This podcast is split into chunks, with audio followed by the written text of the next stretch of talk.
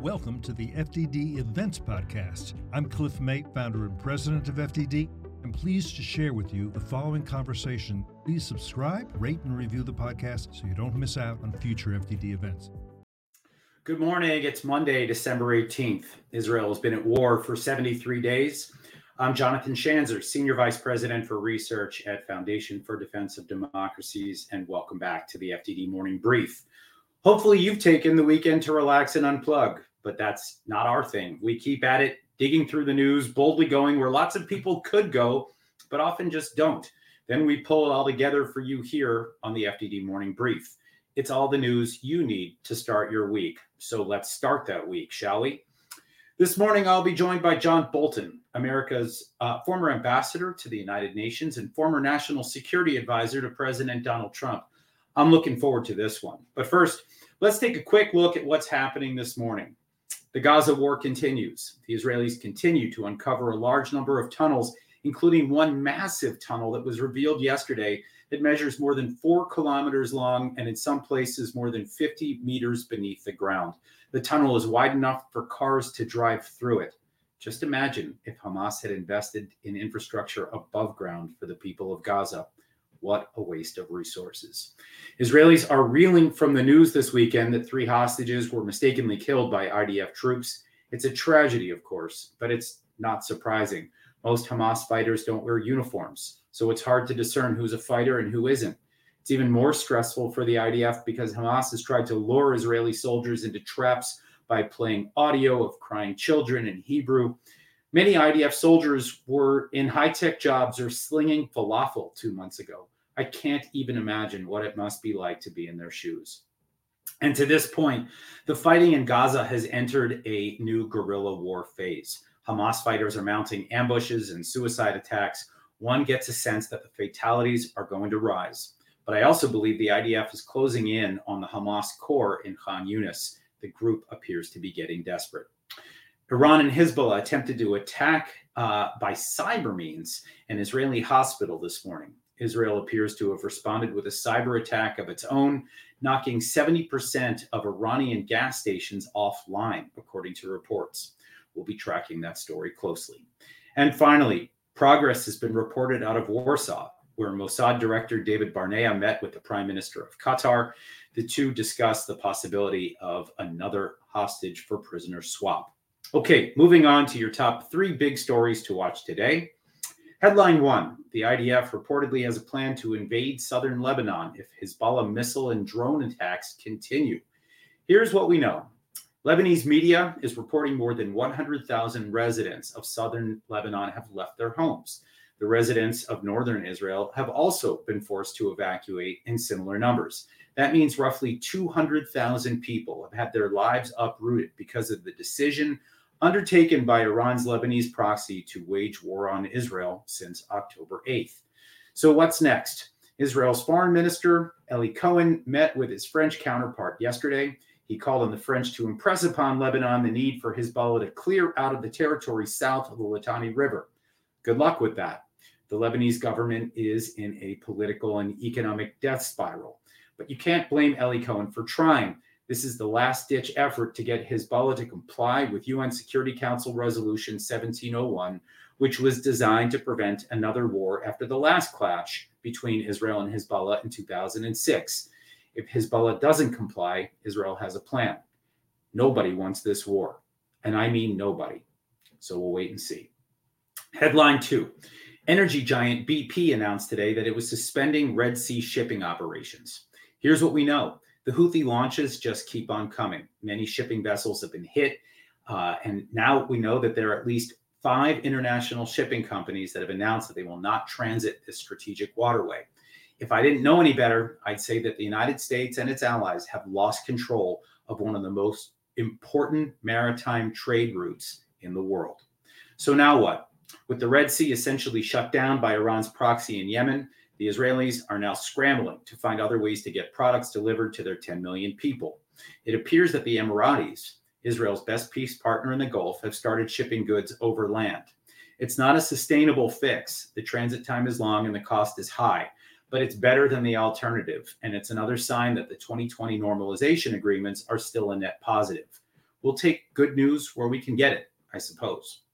And finally, headline three U.S. CENTCOM Commander Michael Kurilla visited yesterday with IDF Chief of Staff Herzi Halevi, Shin Bet Chief Ronen Bar, and Air Force Commander Tomer Bar, among others. Here's what we know. Kurilla arrived in Israel at a sensitive moment, just as the White House National Security Advisor Jake Sullivan warned the Israelis that the Gaza war was going to have to enter a new phase. He wants the Israelis to dial back on the intensity of the fighting. It all stems from pressure the president is feeling from within the Democratic Party, not to mention America's international partners. They all want to restrain Israel from the war of annihilation that Israel declared against Hamas after 10 7. That's a war that Israel's leaders want to finish. So now what? Kurilla has an important role to play here. If Israel does dial back that intensity, it doesn't mean that the fighting needs to stop. And it also doesn't mean that Israel has to stop weakening Hamas or even trying to destroy it. There may be creative strategies to deploy, and Kurilla is a seasoned warfighter. He should be dispensing advice, and good advice at that. After all, President Biden vowed to help Israel defeat Hamas. The Israelis took him at his word, and the rest of the region is watching. America needs to show the Middle East that we say what we mean and we mean what we say. Will we? Who knows? Okay, those are your headlines. I am now pleased to welcome Ambassador John Bolton. This is the man who took on the United Nations during the presidency of George W. Bush from 2005 to 2006. He then went on to serve as National Security Advisor to Donald Trump from 2018 to 2019, and he joins us for the FDD Morning Brief in 2023.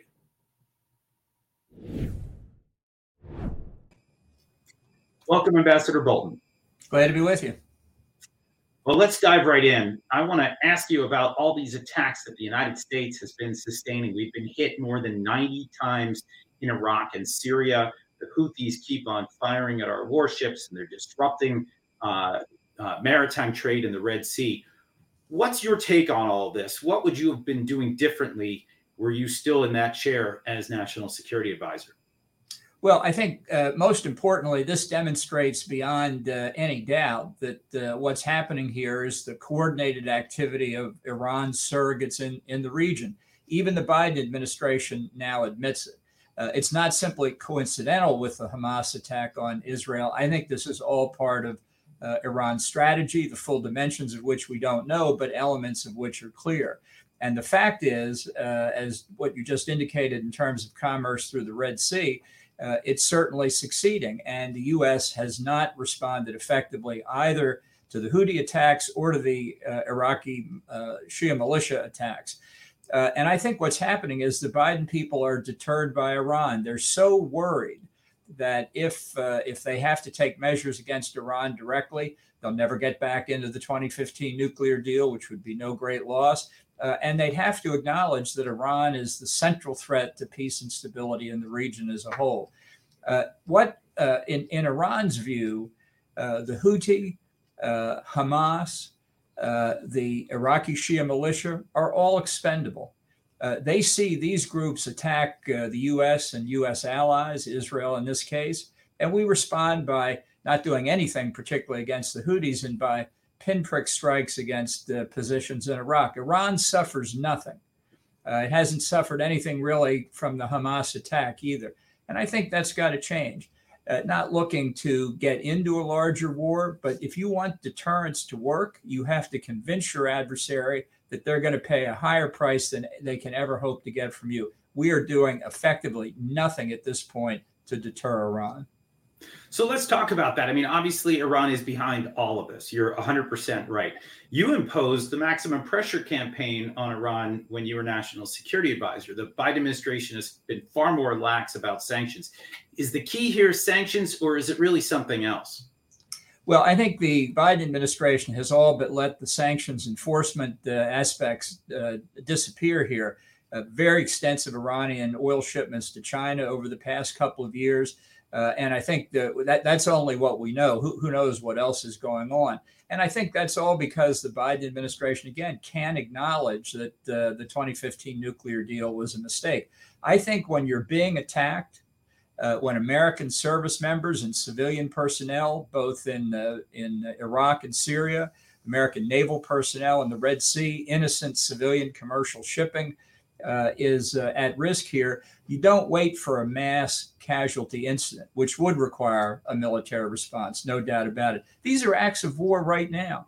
I'm not talking about something huge, but but you, there are any number of things that Iran prizes dearly that we could take out: air defense systems, uh, uh, headquarters of the Quds Force and other Revolutionary Guard facilities, uh, and and just to show that we know what's really at stake here, their nuclear uh, aspects of their nuclear weapons program and ballistic missile program should be at risk too. Uh, this is not to start a wider war. This is to prevent Iran American resolve war.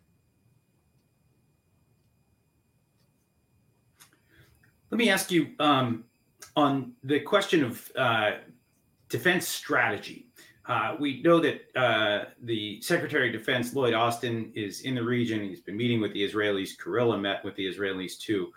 What kinds of advice do you think that he's dispensing? Uh, and, and what do you think the U.S. strategy is or should be moving forward? Well, it appears that the uniform American message to Israel right now is tamp things down. Don't do as much as you're doing. Notwithstanding President Biden's initial embrace of Israel, Prime Minister Netanyahu, now what they're saying is you're entitled to self defense, but only a certain amount. I mean, the idea that you can adjust the tempo of operations or the intensity of operations in the middle of a conflict this complex I think reveals a naivete that's hard to describe. Uh, and let's be clear what Israel has said its goals here are, which we have endorsed, is to eliminate Hamas. So, for both the United States and Israel, particularly for Israel, people have to decide do you want to win or do you not want to win? Uh, and I just advise everybody, but maybe especially the White House, what Winston Churchill said uh, in World War II Without victory, there is no survival. And I think that applies directly to Israel today. Yeah, I tend to agree. And, and I do, I, I can't help but note, uh, you know, all, of this sort of talk about endgame that the United States has been demanding uh, of the Israelis. I mean, this seems like a U.S. invention of sorts, right? I mean, we're, I think, the only folks that have any idea up front what it is that we're trying to achieve and we broadcast it out to our enemies and then our enemies do everything that we can at what they can to disrupt those plans so when they demand this of israel it just seems funny and i think the israelis are uncomfortable with this that they seem to want to win first before spelling out that end game do you think that's the right approach well i think i think the advice the administration is giving is objectively pro hamas you know, at the start of the war, the advice I think was actually sound. Don't go in massively. Don't go in before you're ready. Plan your operations, minimize your own casualties, minimize civilian casualties. Uh, it took us nine months to a year in places like Fallujah uh, in uh, and and Mosul in uh, in Iraq. This isn't going to go quickly. Uh, do it sensibly and do it right. Okay, fine. That's that's what I think Israel started out to do. Now the advice is you better hurry up. You're losing support internationally. You don't have much time. You better change the tempo of operations. I mean, you can tell Israel to go slow, or you can tell Israel to go fast. You can't tell them to do both simultaneously. And I think you have to attribute to political fear in the White House uh, and the potential consequences in next year's elections. But that's not how you deal with the terrorist threat. If they see weakness, which I think is pretty visible on the part of the United States, they're simply going to continue until uh, our attention span snaps. Yeah, I tend to agree. All right, shifting gears for a second, you've got a wealth of experience at the UN. You've taken on that deeply corrupt multilateral organization many times in your career the system is clearly failing us right now. How do you propose that we try to fix this? Because it's so obviously broken. Yeah. Well, I thought we had taken a big step back in the George H.W. Bush administration when we repealed the General Assembly's uh, infamous Zionism is racism resolution. Uh, I'm afraid it hasn't really had much lasting impact. I, I would recommend doing two things here. Uh, number one, it's clear the Security Council is broken, and I think any any resort to that as a way of uh, of resolving this uh, conflict uh, should people should just dispense with that idea. But number two, and over the longer term, I think we've got to change the view of what the citizens of Gaza in particular are. This is not a nation in waiting to be born. This is a big refugee camp. And part of the problem over 75 year period has been that we really haven't treated uh, the people in Gaza, let's just confine it to that for the moment, as refugees. I would abolish uh, UNRWA, the UN Relief and Works Administration, uh, which is effectively an arm of, uh, of Palestinian government. I would replace the UN actor uh, in that situation with the High Commissioner for Refugees, who understands that keeping people in refugee camps, and Gaza is essentially one big refugee camp, is the worst place to leave them. For the good of the Palestinian people, uh, they need to be treated like other refugees and either go back to their country of origin, which doesn't look possible under present circumstances, or find resettlement after. The best thing for the Palestinian people for their families is to integrate them into a functioning economy and provide a future for their children. That's not going to happen in Gaza. UNRWA and the UN Secretary General and, and the whole mass of specialized agencies are simply contributing to uh, stealing their status as permanent residents of Gaza, which is no place to be. Yeah, the sad irony, of course, is that uh, you know, there were so many of these Palestinians that were not refugees, but were treated as such by UNRWA for decades. Now, of course, we see an actual refugee challenge, and UNRWA has failed to rise to the occasion.